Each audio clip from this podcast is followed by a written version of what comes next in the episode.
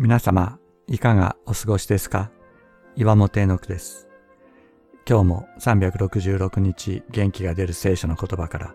聖書のメッセージをお届けします。7月21日、神の歴史への招待。聖書は存在の危機に陥っている人間を救うために天地を創造した神が人の歴史に介入した神の歴史を書き記したものです。歴史を貫いてご自身を表し、歴史を導き続けるのが私たちを創造した神です。神は最初、イスラエルの父祖、アブラハム、イサク、ヤコブに人格的な関係を与えて彼らを守り、導き、祝福なさいましたが、その後も個人個人に現れ、その人格に働きかけることによって歴史を導いてこられたのです。イエス・キリストの先駆けとなった洗礼者ヨハネは言いました。神はこれらの石ころからでもアブラハムの子らを起こすことができると。人から見捨てられ、自分自身の価値を見出せず、悲しみと虚しさの中にあるものにご自身を表し、そのような者たちを通して歴史を救い、導くのが神だというのです。確かに私たちは肉においてはアブラハムの子孫ではありません。神の歴史に参与することができるような資格も、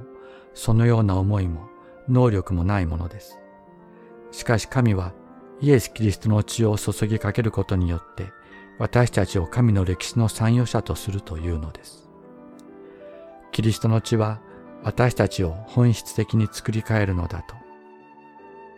もう私たちは自分を見る必要はありません。自分に何ができるかと思う必要もありません。ただキリストの十字架の血を褒めたたえ、これに満たされることを願い求めていけばよい。この方に向かって、私の神様と呼びかけながら生きていけばよい。キリストの血を注がれるとき、私たちはこの方と共に歩き始める。私たちの歩みと共に神の歴史が綴られていくのです。しかし、かつては遠く離れていたあなた方も、今ではキリストイエスにあって、キリストの血によって近いものとなりました。実にキリストこそ私たちの平和です。こういうわけで、あなた方はもはや他国人でも気流者でもなく、生徒たちと同じ国の民であり、神の家族なのです。エペソビテへの手紙2章13から14節19節